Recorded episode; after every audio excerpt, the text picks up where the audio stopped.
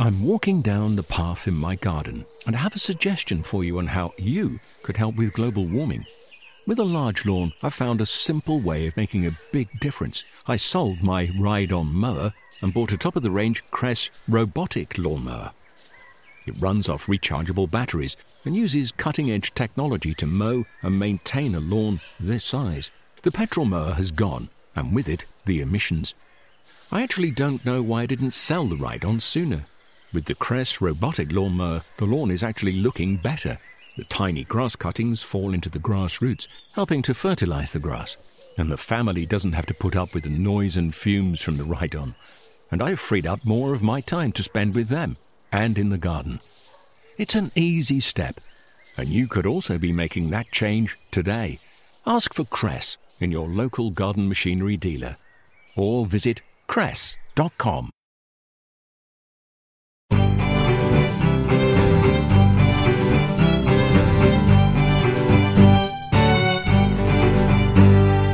Hello, and welcome to a special edition of the RHS Gardening Podcast. Today we're talking about books. The winter months are the ideal time to rethink and replant your garden and get inspiration and information about design plants and horticultural techniques from the wealth of gardening manuals on the market. It's also a great time to curl up with a good book for the pleasure of reading alone, avoiding the cold, wet, and windy weather outside. And with Christmas rapidly approaching, a book makes a welcome present for any garden lover in your life.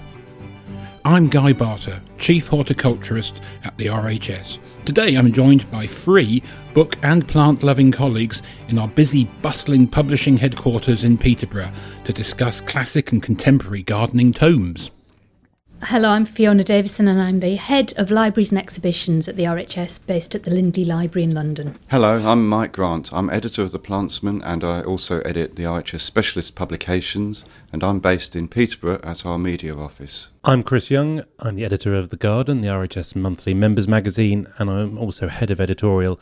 So I oversee all the publishing of books, mags, websites, and podcasts.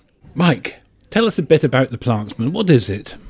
Well, The Plantsman is the RHS's magazine for the keener gardener, the people who want to read in more detail about plants. Um, and it comes out four times a year. It's a subscription only magazine, so you have to buy it by mail order, and RHS members get a discount on it. Am I right in thinking that there's articles from the Plantsman published on the website so people can get a, a, taster of what's in store? That's certainly true, yes. There's about two or three articles per issue that we put on the website and a list of contents from the magazine, so you can have a look at it and see whether you'd like to subscribe. Later, we'll be discussing our picks of classic gardening books and of those hot off the publishing presses this year. But first, why in 2016, in the age of smartphones, tablets, apps, and the internet, a gardening book still relevant? Chris? It's a good question, but books are still selling well. Um, both in digital and in physical form. But I think when you marry the subject of gardens and plants, it's quite a difficult experience to recreate on a website or on an app or digitally. And so there is still that joy of being able to flick through a book um, and that element of serendipity, whether it's the content or the images, uh, that you just don't get from a website or from um, social media. All of those things are completely valid and really important in people engaging and enjoying plants and gardens. But there is still something special about a book. There is still that smell, that tactility, um, the fact that it sits on your bookshelf, that you can write and annotate in it, you can put your notes in it. And there is still that companionship that you get from a book um, that you don't quite get from a digital media. Whether it's a generational thing, because we're all over 40, um, who knows? Um, but I think that even my kids are still enjoying the physical act of reading. Um, and uh, I, as I say, I think for our subject matter that we're so passionate about, books still make a great deal of sense. Thanks, Chris. Mike, wh- why do you think books still persist? Well, I agree with all that Chris has said, and I think the authority you get from books um, can't be beaten as yet. I mean, there are a lot of very good websites that are very comprehensive, but um, a book about a particular subject, you know that if you read it and use it to its fullest extent using the index and the references and that sort of thing, that you're going to get everything you want to know about that subject. And as yet, there are no websites that do that. So that's why I find a book is so much better still than anything you get online. Thanks, Mike. Fiona, As head of libraries, I expect you're quite keen on books. Why do you think your libraries are still well stocked with books?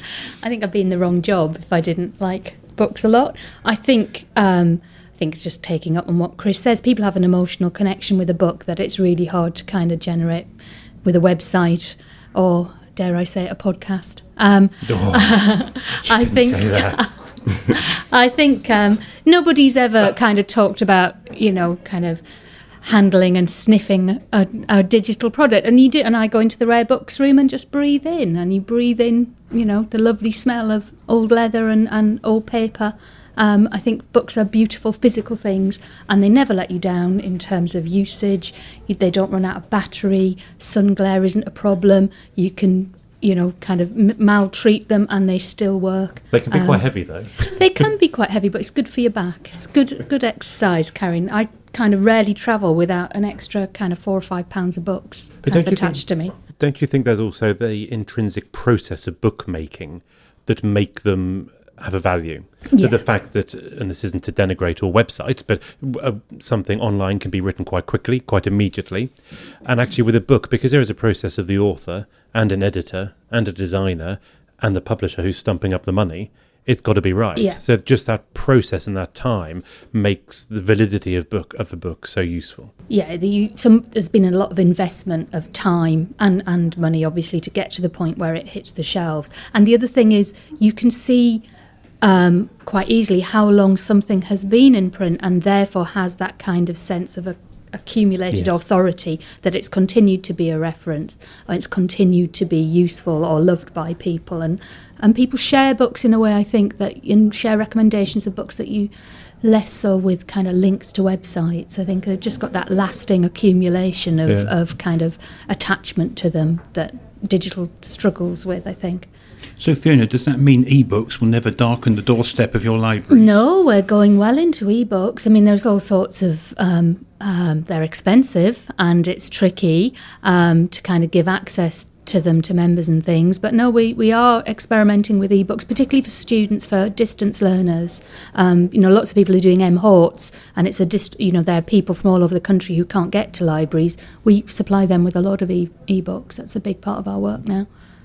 Now, for historical context, Fiona, you're head of collections and libraries at the RHS. When did gardening books start being produced, and what have been some of the most influential? Well, people have been writing about plants pretty much ever since the, the birth of the printing press. So our oldest book dates back to 1514, which, but that's not a gardening book as such. It's a, a natural history. It's Pliny's Natural History, and there, that was followed on from a lot of by a lot of books about um, the medicinal properties of plants, herbals. But in terms of a practical gardening book that we would recognise, I think you can trace it all back to a book from 1577 by Thomas Hill, The Gardener's Labyrinth, which we're lucky enough to have at the Lindley Library. Now, I've not brought it with me in my handbag to Peterborough, funnily enough. It's nestling in the um, rare books room. Um, but um, it's a really I've got a little modern reprint which was done in the 80s edited by Richard Mabey and when you leaf through that and you get past the kind of oldie worldy language you would recognize a lot of the advice. Things like grow carrots in sandy soil get rid of the stones so they don't come out wonky.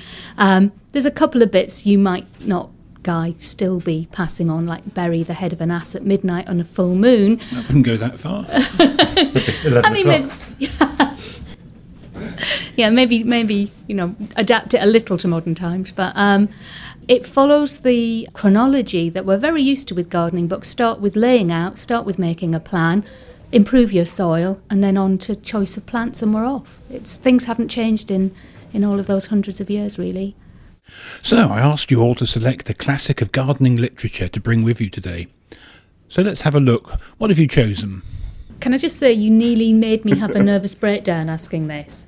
I'm surrounded by 100,000 books and picking just one classic nearly killed me. Um, what but, doesn't kill you makes you stronger. and I went for um, We Made a Garden by Margery Fish, which I wouldn't claim was the classic of garden writing, but it appeals to me because it's, um, I think gardens are made by the, the equation people plus plants. And I bet you've all chosen a lot of very planty books. So I went for one which was very people centred. And We Made a Garden, I think, is one of the ultimate books in revealing, either deliberately or not, the personality of the gardener through it. Um, Margery Fish married, um, she was the secretary of the editor of the Daily Mail and married him late in life. And this is the story of the battle between these two people in making a garden, which she only truly she she won by outliving him. And this book is written after his death, and it's all about. Um, it was written in 1956, and it's all about how um, Walter, her husband, would hate what she's doing now. And it's just a lovely kind of um, like a renaissance of a woman who's been under a man's thumb, and suddenly she's having her own way, um, which is really nice. He was all about the lawns and the dahlias, um, and she got to, to grow a broad range of plants after he left. Um, and she she she tries to flatter him, and she tries to say how you know how he did know a lot, but there's just little niggles under the surface about how oh now I can grow this and I can do that, and I don't have to grow all these horrid dahlias anymore. And it's really it's really lovely because lots of personality comes through. And um, you have a, a more modern book there as well. Yeah, that was tough to choose as well. Um, so I went with The Writer's Garden um, by Jackie Bennett, which is just one of these lovely um, large format kind of coffee table books with really sumptuous photography, and it goes through um, a, a, number of, of, famous authors who happen to have and love um, their gardens, and their gardens are still with us, and it talks about um, how their gardens were a refuge or a, a, a secluded place to actually write and get inspiration, and follows the trail through their books so he can spot bits of their gardens that appear in their books.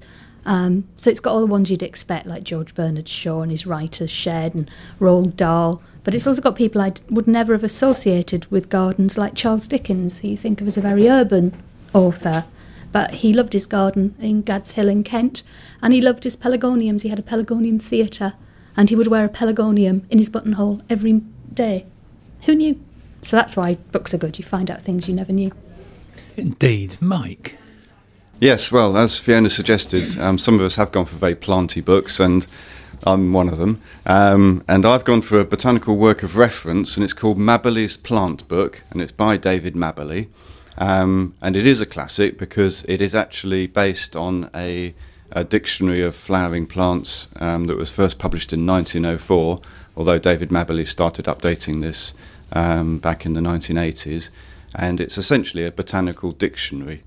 Um, but it's only a dictionary of plant names and plant families, which might sound really quite dull and boring, but it's actually extremely comprehensive and very useful. So you can look up a plant family and find what part of the world it grows in, how many genera and species belong to that family, and its common names and those sort of things. So it's a, so from my working point of view, it's very useful because I can use it to look stuff up to check um, what authors have written.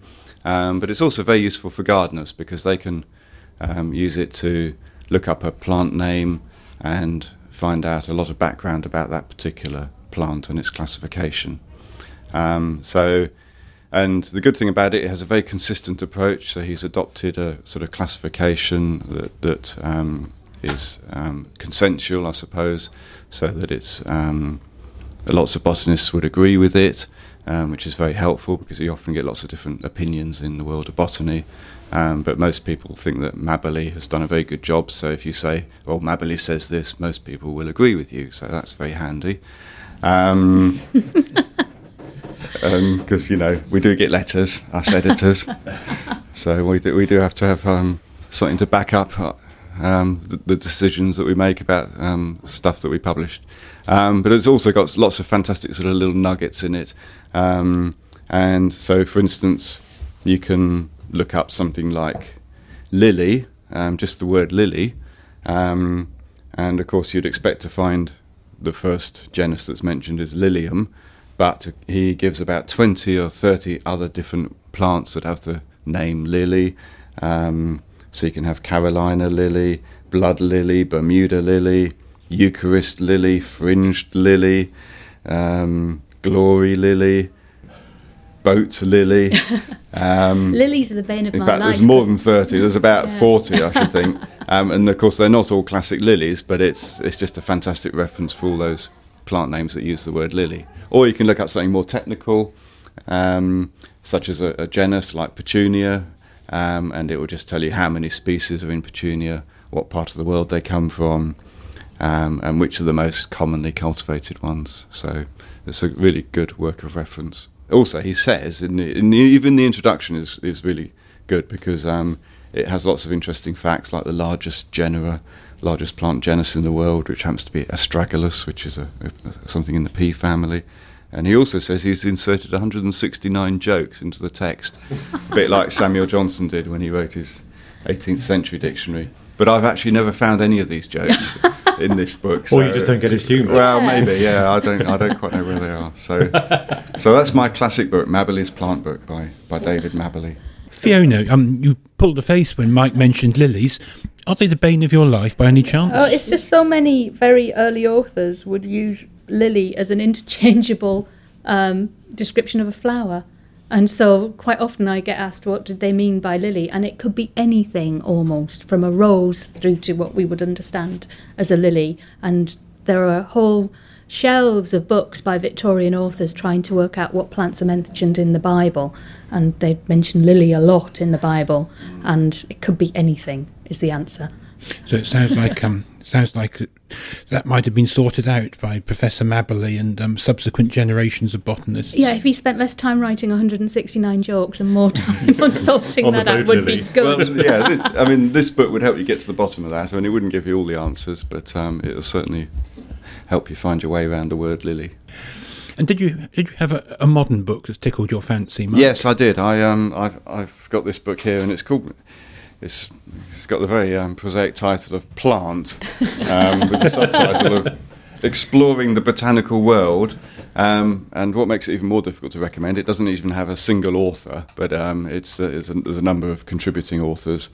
Um, and it's published by Phaidon, and um, this year, 2016, so it's very modern. Um, basically, it's a, a, botanical art book, um, and there's no denying it's a coffee table book, um, but it is a very sumptuous one, and it contains about 300 works of botanical art um, from all periods and all cultures. Um, so you can just really, it's a book you can flick through, but you can um, you can find works of art by all sort of classic art, botanical artists, um, such as Ferdinand Bauer, John Audubon, Georg Ehret, um, Leonardo da Vinci, Joseph Hooker, uh, Redoute, Marianne North, Hiroshige, all those sort of people who've, who've done classic works of botanical art that a lot of us are familiar with. Um, so there's an example from one artist pictured in the book a, on a great big plate, um, and then there's some um, explanatory text under each one, which gives a little bit of history of the artist um, and the plant, possibly that they've they've talked about. Um, so it's really just a very good sort of, if you don't want to sort of buy a book from a particular botanical artist, but you want a sort of overview of the world of botanical art, then this is a really good one. And there's some fantastic modern stuff in here as well. Um, you know, some very conceptual art.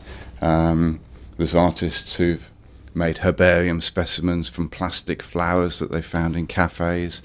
Um, there's even an artist who's actually done a botanical drawing of a plastic flower.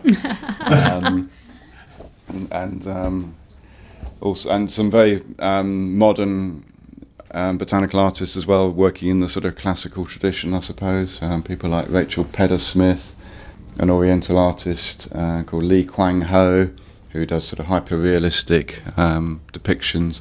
In this case, a, a rat-tailed cactus. Um, so, just a just a very good um, summary of the world of botanical art. So, I love that book. I never thought in all the years I've known you, Mike, that you would mention plastic flowers and herbarium in the same sentence. Well, I know. I mean, I, I, I realise my colleagues might be a bit shocked. But, um, Just shows how forward thinking he is. You're quite yeah, right. It's good, good to see a bit of fun entering the world of botanical art. And Chris, what book have you chosen for your contemporary for your um, ancient classic? it's not so much ancient, but for me it is a classic, and it really set me on the path of the job that I do today. It's called The 3000 Mile Garden by Roger Phillips and Leslie Land, uh, and it's really an exchange of letters um, in the truest historical sense. Um, and st- this was published in 1992. And uh, I just remember I was 16 at the time, and I remember reading it as soon as it came out. And I thought, crikey, if two people in different parts of the world, because uh, Roger Phillips was in London and Leslie Land um, was in America, in Maine, these two correspondents, if they could share a passion over the water in different climates with different plants, I th- you just think, wow, how exciting is the world of gardens and plants. And it combines so much about their personality, about their experiences, about the plants they grow, about the importance of being in a garden, uh, the importance of crops as well, because they're both keen cooks and um, growers of fruit and veg. And it really just encapsulates all of that many people get out of the joy of gardening and being in a garden and sharing that experience. It's only 20 odd years old, but it seems still so timely because you could write that now with different people in the diff- in the same parts of the world, and you would still get that rap- rapport between people. It's also got that lovely pacing that you get from um, a book which is about correspondence, so that they receive a letter because this is pre-email. Um, they would receive a letter, and then it would take them a few weeks to write back to each other. So you don't get a completely consistent flow of you said this in your letter and I'm responding to it, but you get that slight disconnect, which just makes it interesting and real. Um, there's a huge amount of information and articulation about plants. There's a lot about climate. Um, you forget, don't you, after years, um, that uh, one summer was a lot hotter or drier than another. Um, so they talk about that, which a lot of gardeners do. There's a lot of uh, Roger's um, small scribbles and drawings and plans, planting plans. And again, for somebody when I was starting out, thinking, gosh, you can actually show the plan of the plants, you can talk about the plants, and you can share the passion all in the same book. It has to be a pretty special book. So it's not as um, uh, tomish as Mike's Mabberley book, which is incredibly important in its own world. But this was just so important to me about the humanity of gardening and the humanity of being in a garden and sharing that with these two people who've got a good sense of humour. They don't take it too seriously, but actually through their writing, they show uh, what they're learning, and as a reader, you can uh, learn with them. And I see you have a, a, vast tome there as your, your modern book, which you can barely lift. Yeah, so the so the this big tome is a is um, uh, a pretty uh, weighty book. This is the new RHS uh, and DK A to Z Encyclopedia of Garden Plants, and most gardeners have at least one encyclopedia from the DK and uh, from DK and RHS on their shelves. And this is the fourth edition of the A to Z of Garden Plants. Uh, it's been substantially um, revised and updated since it was first published 20 years ago. In fact, Mike from The Plantsman was one of the contributing editors. Um, and it is just such an essential reference. The quality of it has increased. So we've put more images in. We've got all the RHS hardiness ratings, so actually people can know how hardy the, that plant will be. Um, and it's got 5,000 new plants in it, so there's more than 15,000 plants now listed in this encyclopedia, both hardy and uh, not hardy plants, but it's got all of the essential information, rigorous information you'd expect from uh, this sort of book, um, and it gives a huge amount of information on how to grow these plants and where to put them. It's an absolute Bible for any of us gardeners, and it's been so exciting that it's been updated and really com- comprehensively so um, since it was first done 20 years ago. Thanks. Um, for my books, I've brought along um, some old ones from a Sir Edward Salisbury, who was the director of Kew in the 1950s, and he wrote a book that was fantastically popular called The Living Garden. And it was so popular that the RHS awarded him the Veitch Memorial Medal between the wars. And Sir Edward was a he was an ecologist, one of the first ecologists. And The Living Garden is about the ecology of the garden and he went on in 1961 to produce another book, which is basically ecology, which is about weeds, invasive weeds, which are, again, very important nowadays.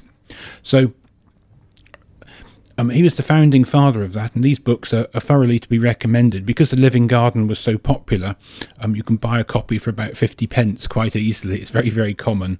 Um, Weeds and Aliens, the other book, is not so widely published, but it is considerably more scientific, and it still is a an essential uh, record of invasive plants.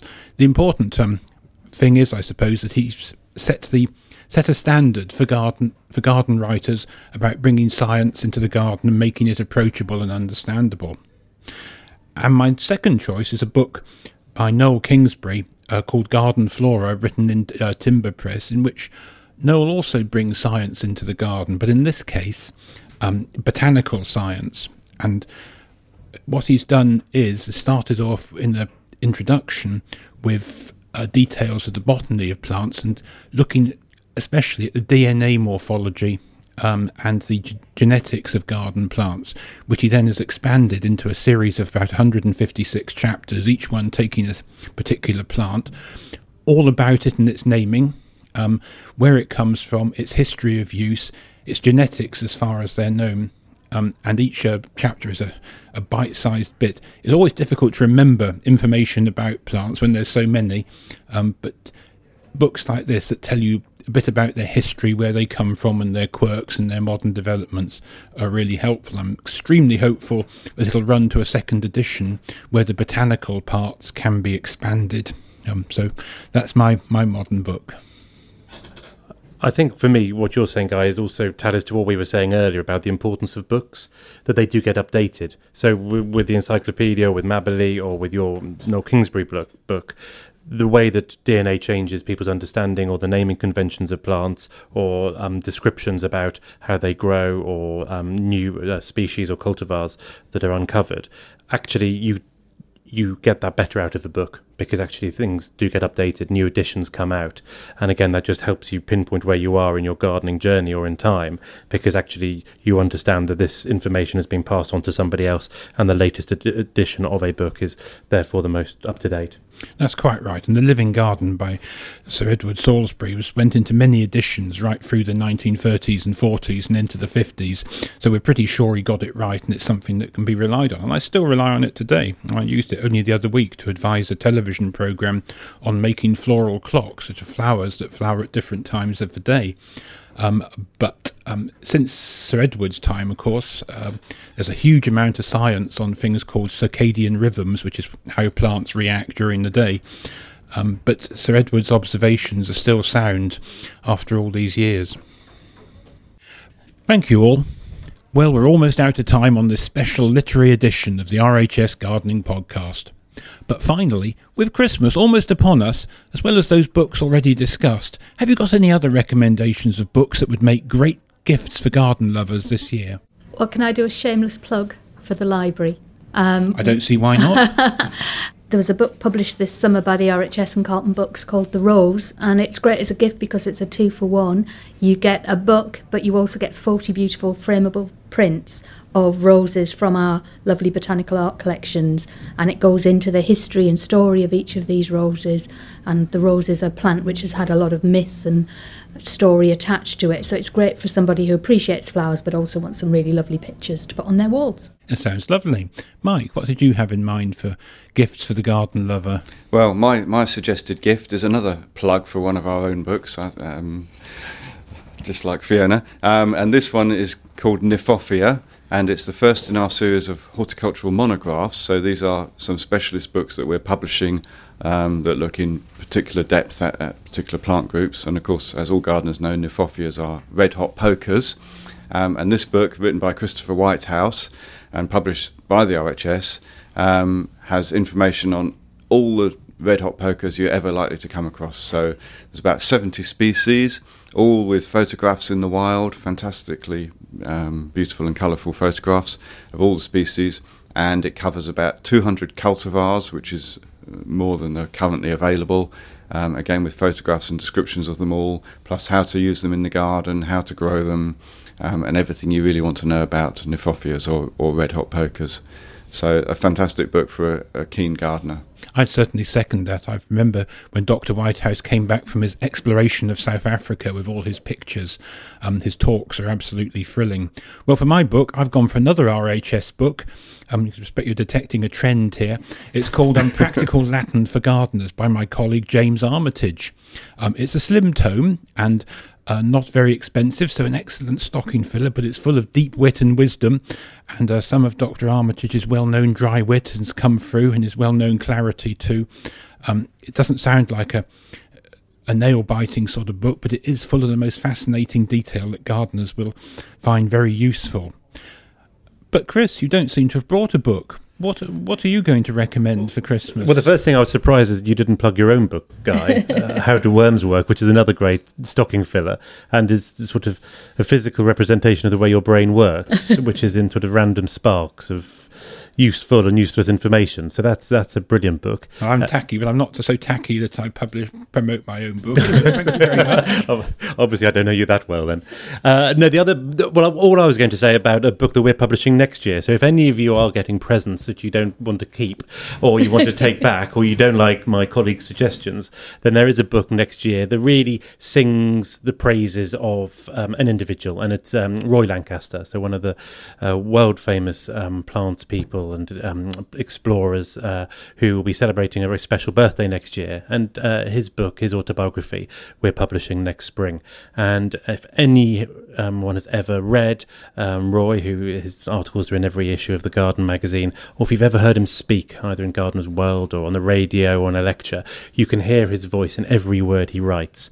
And um, so, reading this book, it's been fascinating because it's just like having Roy reading to you. Um, and it's a really special book. It's very humbling. It, it's very exciting because it talks about all the plants he's known and loved and found, and also it just sums Roy up in terms of bringing people together and reminding us that plants and places combine and make special make special memories. And is this book available for pre-order? It will be, be pre-order in the new year. Thank you, Chris. So that's all for today. My thanks to Fiona Davison, Chris Young, and Mike Grant. I'm Guy Barter, and you've been listening to a special edition of the RHS Gardening Podcast. You can find details of all the books discussed at rhs.org.uk forward slash books dash podcast, and you can buy many of them through the RHS's online shop. That's all we have time for in this edition. If you haven't already, why not sign up for our free fortnightly gardening podcasts? Each edition contains a mixture of features and discussions exploring every aspect of gardening, from plant care to garden design, growing your own fruit and vegetables, and expert seasonal advice. Download it from our website rhs.org.uk forward slash podcast or subscribe to it every fortnight via iTunes. Until the next time, from me, Guy Barter, and all the podcast team, goodbye.